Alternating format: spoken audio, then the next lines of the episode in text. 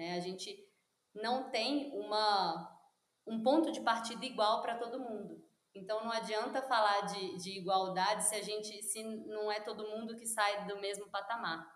Então acho que a gente ainda está muito longe, né, de, de, ter uma desigualdade, de ter uma igualdade não só de gênero, mas também, né, de, de raça, de, de inclusão, de, né, de pessoas. Hoje a gente não sai do mesmo patamar, então é, eu acho que é não adianta falar de identitarismo porque eu acredito que a questão é muito mais estrutural, né? Estrutural e sistêmica do nosso sistema hoje.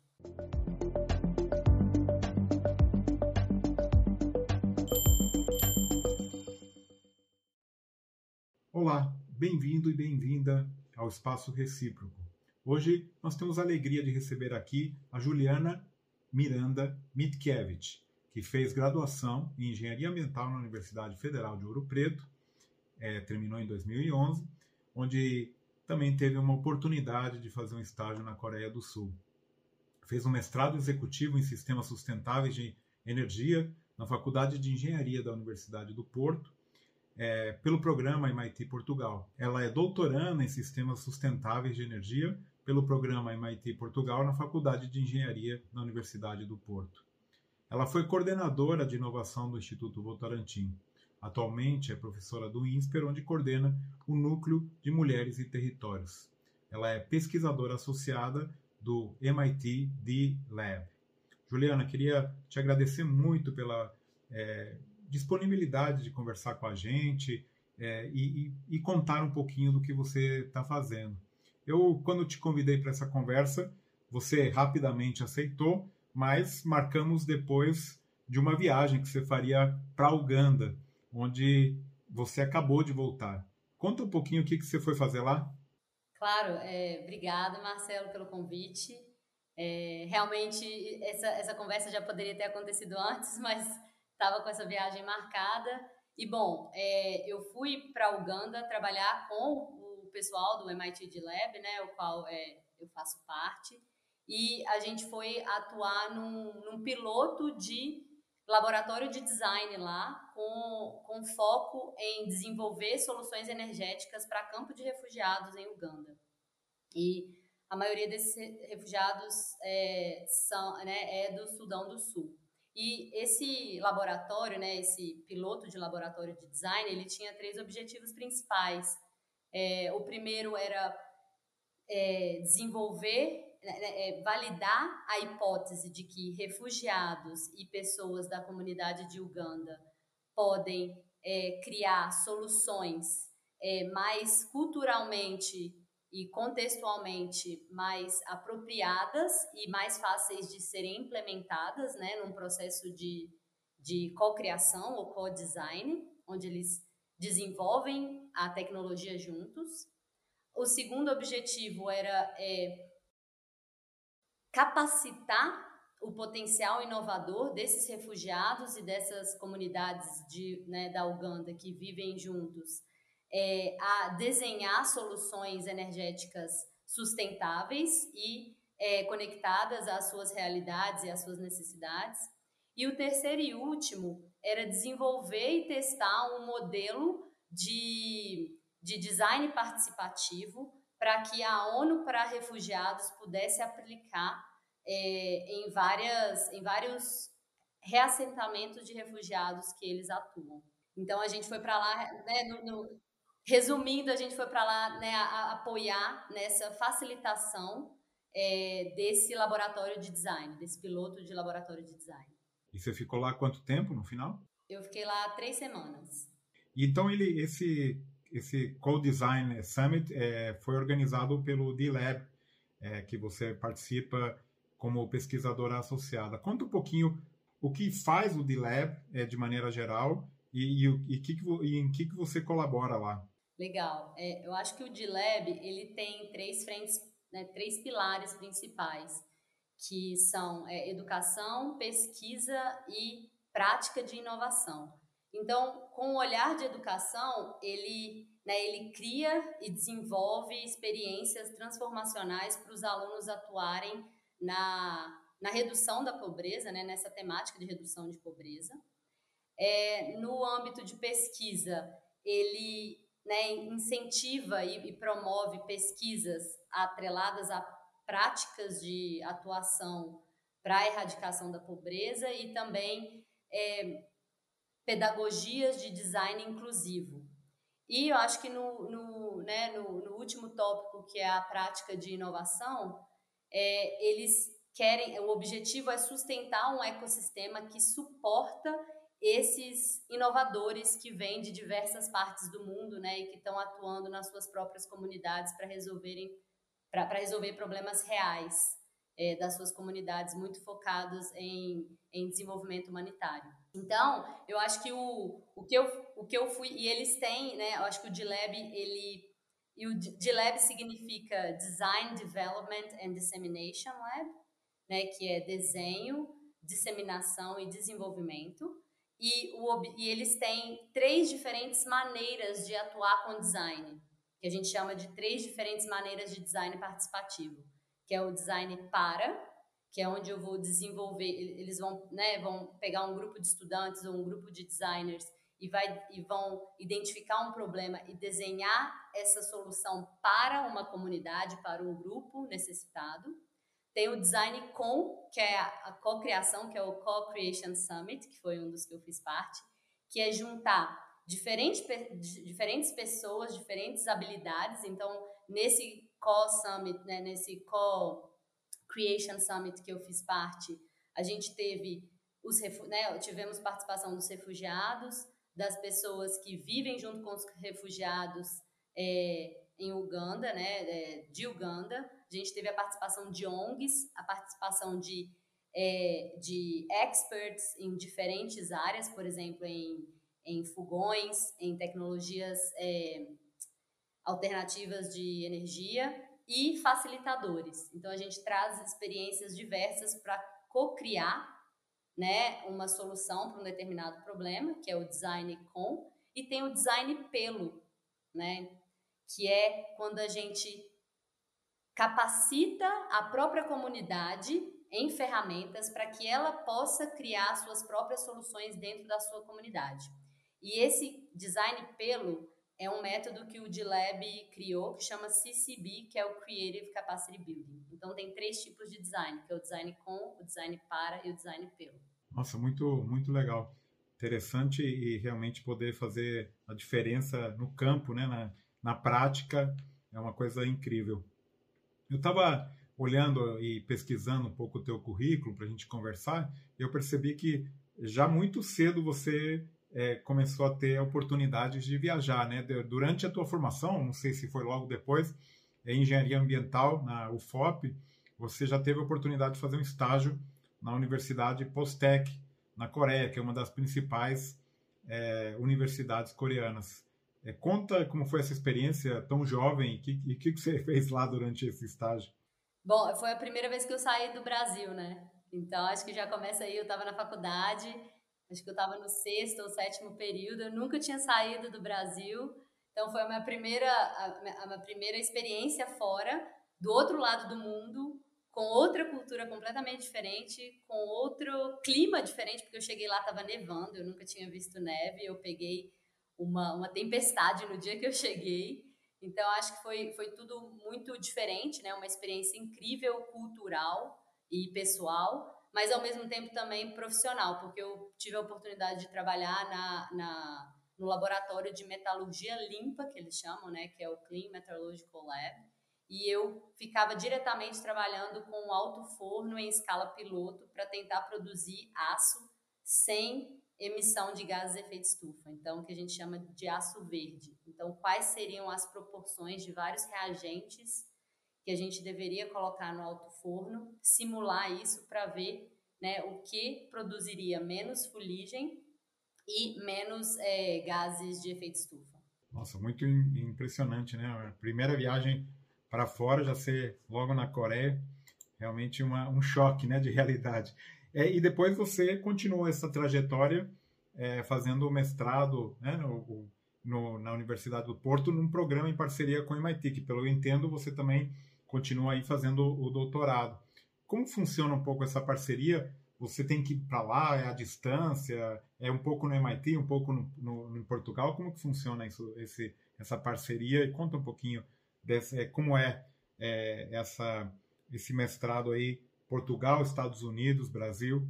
É, na verdade é um mestrado executivo que eles chamam muito de estudos avançados para ir para o doutorado, né? Então eu fiz toda a grade de disciplinas é, em Portugal. Então é, é, um, é um programa que é em parceria entre o MIT e o governo português, e o governo português seleciona as principais universidades portuguesas para fazer pesquisa com os pesquisadores e professores e centros de pesquisa do MIT. Então, a ideia é desse intercâmbio focado em algumas temáticas principais. Então, por exemplo, cidades sustentáveis, mudanças climáticas, é, manufatura, é, sistemas sustentáveis de energia, que foi a minha área que eu escolhi. Então, eles têm objetivos semelhantes em alguns tópicos e é uma parceria junto com o governo português, que seleciona algumas universidades. Dentro delas estava a Universidade do Porto, onde eu apliquei. E aí a gente tem, inclusive, algumas, é, para além de pesquisa em conjunto, né, e alguns professores que a gente tem disciplinas, a gente também tem disciplinas conjuntas com o MIT, à distância.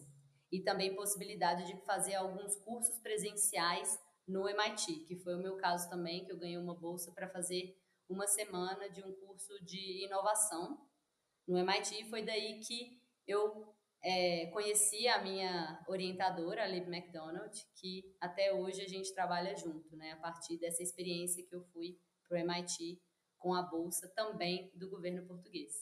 Então, é, e aí a partir disso você tem a possibilidade de eventualmente fazer algum tipo de pesquisa conjunta e passar um tempo é, no MIT fazendo parte da sua pesquisa. Isso tudo patrocinado né, pela, pelo programa MIT Portugal. Então, acho que é uma grande possibilidade aí para quem quer fazer uma, né, um, um, um, estudo avançado, um doutorado em, é, em uma das melhores universidades, tanto portuguesas quanto americanas. Né? Então, foi e aí você tem que fazer uma aplicação, você faz um ano de, de disciplinas. Esse ano de disciplina você aplica para um projeto e esse projeto pode ser o seu doutorado, né? Que foi o meu caso. Eu apliquei para o projeto, né? Desenvolvi o projeto e fui convidada para fazer o meu doutorado na Universidade do Porto. E, e bom, e nessa bolsa que eu ganhei para fazer uma semana de curso no MIT, eu apresentei o meu trabalho e uma professora me convidou para fazer parte do grupo de pesquisa dela no Lab.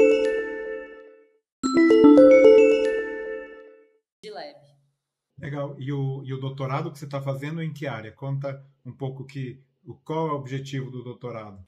É, o meu doutorado é em sistemas sustentáveis de energia e é, é bem focado em desenvolver um modelo híbrido de energia para suprir as necessidades tanto de energia limpa quanto de saneamento básico para comunidades remotas. Então, o objetivo é combinar diferentes fontes renováveis de energia para suprir né, essas necessidades básicas de comunidades hoje que não têm nem acesso à energia, nem acesso ao saneamento básico. Juliana, hoje você coordena o Núcleo de Mulheres e Territórios do INSPER, atuando nessa área tão importante que é é, são os estudos de gênero. Explica um pouco é, essa tua área de pesquisa, o que, que você faz nesse núcleo de mulheres e territórios. É, eu acho interessante que esse, esse, esse tópico né, de gênero ele surgiu muito quando eu estava no MIT, sem nenhuma pretensão de trabalhar com o tópico de gênero, eu acabei sendo é, professora auxiliar da minha orientadora numa disciplina de gênero e fiquei fascinada com a temática e é, internalizei várias questões relacionadas a gênero que até então eu não tinha consciência desse viés, né? Até no meu trabalho como engenheira. Então, acho que a partir daí eu voltei para o Brasil, já tinha algumas pesquisas relacionadas a gênero que eu acabei desenvolvendo no, no D-Lab e fui convidada para né, coordenar o Núcleo de Mulheres e Territórios do Laboratório Arco Futuro do INSPER. E é, hoje, qual que é o objetivo do núcleo, né?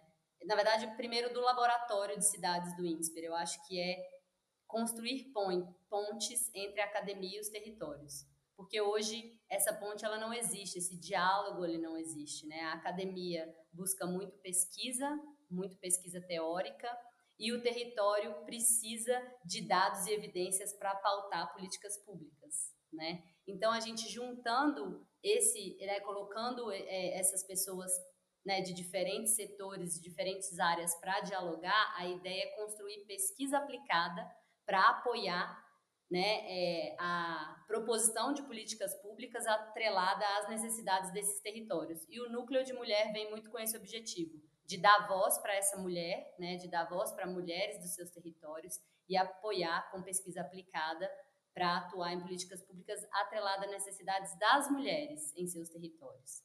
E aprender muito, né, onde o acadêmico, onde o pesquisador vai aprender muito com a, o conhecimento do território e o território vai aprender muito com o conhecimento da academia.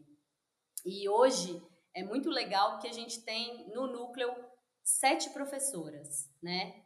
É, e as sete professoras pesquisadoras também são lideranças comunitárias. Então, hoje eu estou falando da Carmen Silva, que é professora e é líder do movimento do Sem Teto do Centro de São Paulo. Eu estou falando da Eliana Souza, que é hoje diretora da Redes da Maré e é moradora né, da, da, do conjunto de favelas da Maré. Da Joelma, que também trabalha com a, com a Eliana. Estou falando da, da Esther Carro, que hoje é liderança comunitária do Jardim Colombo, que é uma comunidade dentro do Complexo Paraisópolis, que é a segunda maior favela de São Paulo.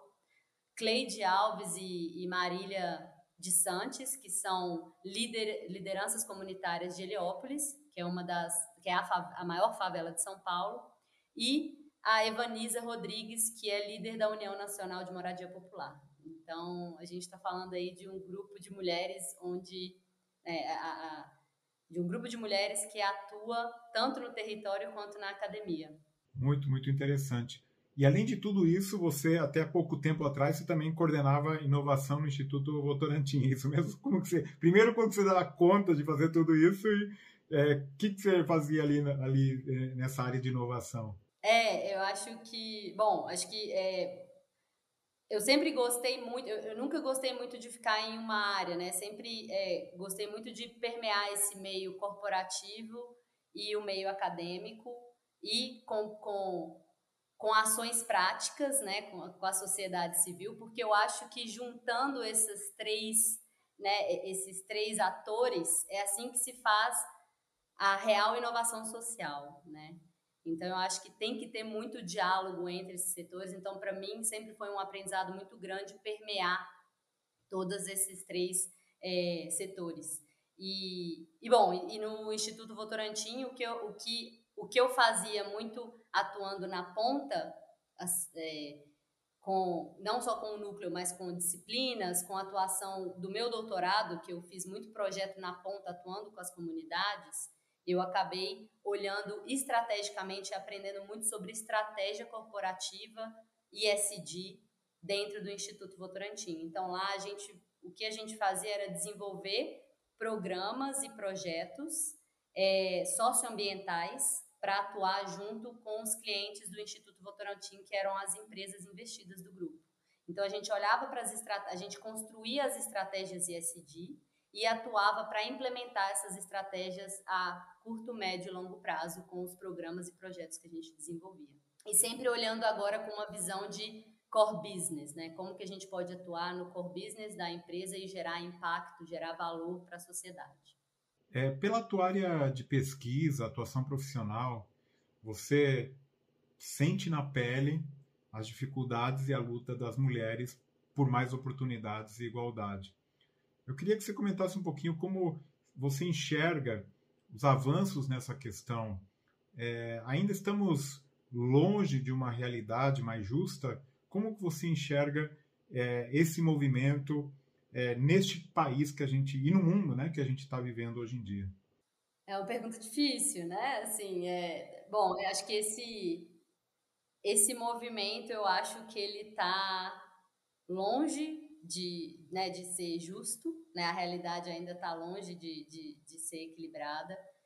É, eu acho que principalmente começa aí desde a educação básica, né, e, e da criação da criança, que muitas vezes não tem nem a opção de escolher, por exemplo, é, ir para um lado mais de, da engenharia, de tecnologia, né? A gente vê muito isso em, hoje. Os dados mostram que a mulher hoje não tem a opção né, de escolher o que ela quer fazer. Isso as mulheres e as crianças que têm o privilégio de entrar um, e ter uma educação formal. Então, considerando hoje que a maioria da população hoje, né, principalmente a criança, não tem o direito de ir para a escola ou a gente tem um sistema muito defasado, um sistema educacional muito defasado, né? A gente não tem uma um ponto de partida igual para todo mundo. Então não adianta falar de, de igualdade se a gente se não é todo mundo que sai do mesmo patamar. Então acho que a gente ainda está muito longe, né, de, de ter uma desigualdade, de ter uma igualdade não só de gênero, mas também né, de, de raça, de, de inclusão de, né, de pessoas. Hoje a gente não sai do mesmo patamar, então é, eu acho que é, não adianta falar de identitarismo, porque eu acredito que a questão é muito mais estrutural, né, estrutural e sistêmica do nosso sistema hoje, e que está muito atrelada às desigualdades hoje sociais. Sem dúvida, a gente está ainda muito, muito longe de uma realidade mais justa. É, Juliana, queria que você recomendasse para os nossos ouvintes, nosso público, um livro, um podcast, uma série, um canal no YouTube, qualquer coisa que vier aí na sua cabeça. Tá, é, bom, é, livros tem alguns, né? Mas eu vou recomendar então um que eu li em, quando eu estava em Uganda, que eu apaixonei, que é também é, da Carla Madeira, também mineira, né? Como eu. E o livro é O Tudo é Rio. É um livro extremamente sensível e, e, e é um romance muito sensível e muito sutil de sobre relacionamentos e eu gostei bastante.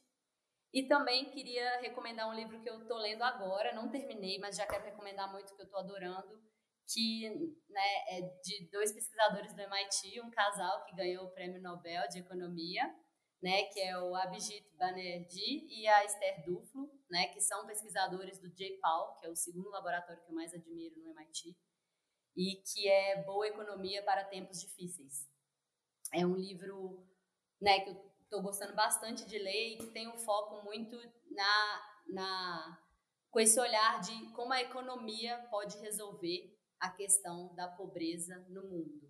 Né? Então, é um livro bastante provocante, traz bastante questões atuais, desde desigualdades, é, imigração, é, crescimento e né, crescimento econômico e mudanças climáticas. Então traz bastante provocações em relação a diversos temas, todos atrelados à economia e com esse olhar né, de erradicação da pobreza. Então é bem legal, super recomendo.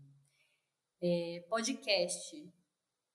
Tem um que eu estou escutando agora, que chama da Brené Brown, que é uma pesquisadora, né, professora, escritora e apresentadora. Ela tem vários podcast, vários TED Talks muito bons, que chama Unlocking Us. E, e ela né, permeia todo o seu podcast, ela entrevista várias celebridades, várias pessoas, né, escritoras, é, o próprio é, ex-presidente dos Estados Unidos, Barack Obama. Então, acho que tem várias entrevistas muito interessantes sobre vulnerabilidade, vergonha e liderança. E muito e falando muito de, de todos esses processos de relacionamento, como a gente se relaciona com as pessoas e como isso pode impactar tanto a nossa carreira quanto a nossa vida profissional, a nossa vida pessoal. Então eu super recomendo esse podcast. É, e bom, eu não sou uma super fã de série, então eu não consigo recomendar porque eu não sou uma pessoa que assiste séries. Não tem problema nenhum, tá ótimo as recomendações. E a gente também tem o quadro de arqueologia acadêmica, onde você recuperou aí algumas coisas do fundo do baú, né, algumas imagens, principalmente da época do MIT, é, brincando ali né, com é, mão na massa no, no, no, próprio laboratório e principalmente também velejando ali no, no Charles River, né, que é o, é o rio que corta entre Cambridge e Boston. Conta um pouquinho sobre essas imagens que você mandou. Eu acho que assim a, questão da mão na massa no D-Lab foi uma, uma coisa que transformou a minha vida, tanto pessoal quanto profissional, né?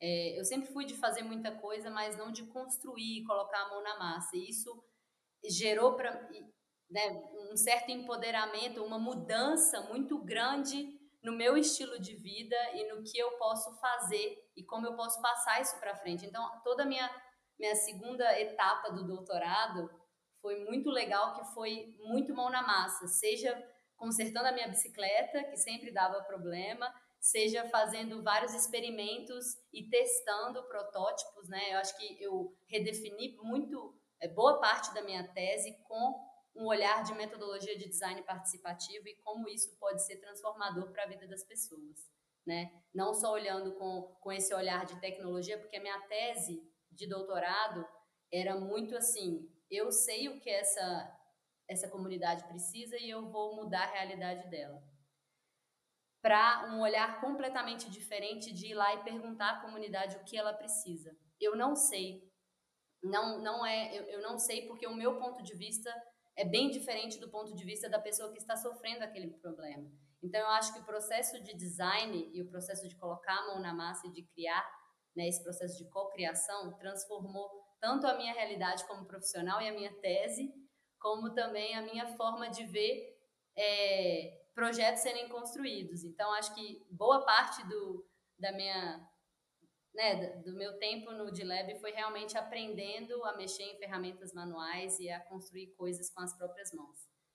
Então, acho que isso me lembra muito os bons tempos de, de doutorado e também uns momentos mais de, de descanso e de, e de me desafiar também, porque eu gosto bastante de me desafiar. Eu não sabia velejar, não sabia fazer windsurf, e foi no, no MIT que eu aprendi, né? E, e passou a ser um dos meu, das minhas atividades favoritas quando eu queria relaxar e, e dar um tempo do doutorado. Muito legal. Agora, para finalizar um ping-pong, queria que você comentasse a tua melhor lembrança e a tua pior lembrança da graduação ou da pós-graduação, o que vier na sua cabeça também. Bom, sem dúvida, a melhor lembrança eu vou ter que falar que é da graduação, que é minha época de que eu morei é, em uma república com 12 mulheres. Isso foi uma transformação incrível na minha vida. Foi morar com essas 12 mulheres que passaram a ser minha família e um desenvolvimento pessoal incrível e de trocas. Então, para mim é uma sim, uma das melhores mem memórias assim da época de graduação, de estudo, onde a gente se apoiava, se respeitava, aprendia, né, aprend, aprendemos a lidar com diferenças, com com semelhanças. Então, foi uma, uma, amizade que se eternizou, né? A gente fala que agora a gente tem uma eterna casa, que é a nossa república, tanto faz, em Ouro Preto. Bom, e as repúblicas, as repúblicas em Ouro Preto são famosas, né? Por várias coisas, por festas e por, e por realmente essa, essa é, construção de identidade conjunta, né? Realmente incrível. É, e por estudos também, que acho que a gente virou várias noites em claro, estudando bastante, mas sim, eu tenho, tenho uma, um carinho muito especial pela República e pelas pessoas que eu morei. E a pior lembrança? A pior lembrança, eu acho que, que não é de Ouro Preto, eu acho que é da minha fase de doutorado. É, eu acho que e eu acho que é exatamente o processo de conciliar as coisas no doutorado, né? Você mesmo falou, ah, você estava fazendo isso tudo e ainda doutorado. Eu acho que foi por isso que eu tive que abrir mão, né? Acho que ter coragem e abrir mão de uma das coisas que eu gostava muito de fazer, que era trabalhar no Instituto Votorantim, para realmente poder fechar um ciclo do meu doutorado, porque demanda muito tempo e não é um tempo em grupo, é um tempo bastante solitário, onde você realmente tem que focar na sua pesquisa. Então, acho que isso foi por isso que eu buscava bastante atividades em grupo e fui buscar também um trabalho, né, um trabalho que eu gostasse muito de fazer, porque o doutorado não é fácil, né, focar e, e pesquisar sozinha. Eu que sou muito de, de, trabalhar com pessoas, tive um pouco de dificuldade e aí acho que o momento mais difícil foi ter coragem de abrir mão, por exemplo, de um trabalho que eu estava fazendo que eu gostava muito no instituto para poder focar agora e finalizar meu doutorado. Legal. E uma aula inesquecível? Uma aula inesquecível. Bom, é... tem algumas, mas eu acho que a mais inesquecível e que eu já assisti três vezes, tive a honra de assistir três vezes, é a aula da Amy Smith, que é a fundadora do D-Lab, né, do MIT D-Lab, ensinando o processo de design com prensadores de carvão vegetal. Isso para mim é impagável. O jeito simples, didático e objetivo dela engajar todas as pessoas, seja de pessoas com pós-doc até pessoas analfabetas, todas na mesma sala, aprendendo o processo de design com de uma maneira muito simples e objetiva e, e muito visual. Então isso para mim fiquei fascinada com o sistema de educação popular inclusiva que é a que eu acredito, né, e que eu tenho desenvolvido é, aqui no Brasil, né, no INSPER. É, então, para mim, é, eu sempre aprendo. Eu já é a terceira aula que eu assisti e eu sempre aprendo muito com ela e com o método dela de ensino. E a tua melhor lembrança do MIT? Ai, aí é, são muitas, né? Acho que as minhas melhores lembranças foi, foram, né, acho que dentro do próprio D-Lab, né, dentro do laboratório. Então, é, os momentos que eu estava construindo, né, acho que colocando a mão na massa, seja o Bike Night, onde a gente ia é, desenvolver é, né, é, qualquer coisa que seja, seja é, solucionar, né, resolver é, problemas de bicicleta, até ajudar alunos. Mas eu, é interessante isso. Acho que os melhores momentos do. Eu tive vários bons momentos do MIT, mas o, o que sempre me vem à cabeça é que os momentos do MIT foram fora do MIT. Foram as possibilidades que o MIT me deu de ir para fora, de ir para a comunidade, fazer pesquisa, né, e entender a, a, as reais necessidades das comunidades. Então, eu tive a oportunidade de ir para Nicarágua, para Colômbia, para Etiópia, para a Mongólia, para o Timor-Leste, para é, então para diversos países realmente entender a realidade e ver o, o, né, o quanto essas comunidades têm saberes extremamente é, importantes para o, o seu próprio desenvolvimento, né? E que não é a gente de fora que vai atuar para resolver um problema, e sim a potência que eles têm, né, de resolver os próprios problemas, a resiliência, a luta, né, e o poder de transformação que eles têm. Então, para mim, esse foi o maior ensinamento e uma das melhores lembranças que eu tenho do MIT. Para além de todos os momentos que eu tive no Charles, né, no Charles River, é, com os amigos, e, e, os momentos estressantes também de pesquisa que é sempre são sempre bons de lembrar agora, né? Não de viver novamente. Depois, de, depois que passa, sou moço. Uma mulher que que você admira? Nossa, uma mulher que eu, eu, eu admiro várias mulheres, né? Mas eu acho que, bom, a minha mãe é uma mulher que eu admiro, né? Engenheira. Eu acho que eu sou engenheira ambiental por causa dela. Ela é engenheira química, trabalhou 30 anos com engenharia ambiental. Eu, eu lembro eu com 10 anos ela fazendo o mestrado dela e falando das plumas de dispersão atmosféricas, né, de poluição, de uma siderurgia que ela trabalhava. Ela foi é, a primeira, uma das primeiras mulheres a trabalhar nessa siderurgia e passou por muitos desafios, né, como mulher, como engenheira, mas foi também uma das, das principais a serem reconhecidas também dentro da empresa. Então, eu acho que eu sou muito grata a ela por ter traçado caminhos semelhantes ao dela. Acho que ela me inspirou e me inspira muito. Muito bom. E para finalizar, uma grande habilidade sua que não está no seu currículo uma grande habilidade, eu acho que eu tenho a habilidade agregadora de, de juntar as pessoas, né? De, de, de articular para que várias pessoas de diferentes públicos possam se juntar em prol de um objetivo comum. Né? Então, hoje eu faço isso na disciplina, faço isso no núcleo, então faço isso na minha pesquisa com o MIT, no, na minha tese de doutorado, no meu trabalho. Então, acho que é, acho que é essa habilidade de agregar diferentes perfis de pessoas para trabalhar juntas é, com um foco comum. Fora velejar, é claro que você já deu spoiler antes. Bom, é, Juliana, obrigado pela, pelo teu tempo, disponibilidade, parabéns aí pelo teu trabalho e é, desejo é, que você realmente tenha um excelente final de doutorado aí pela frente. Muito obrigado, viu, Juliana? Eu que agradeço, Marcelo. Muito obrigada e ótimo dia para você aí também.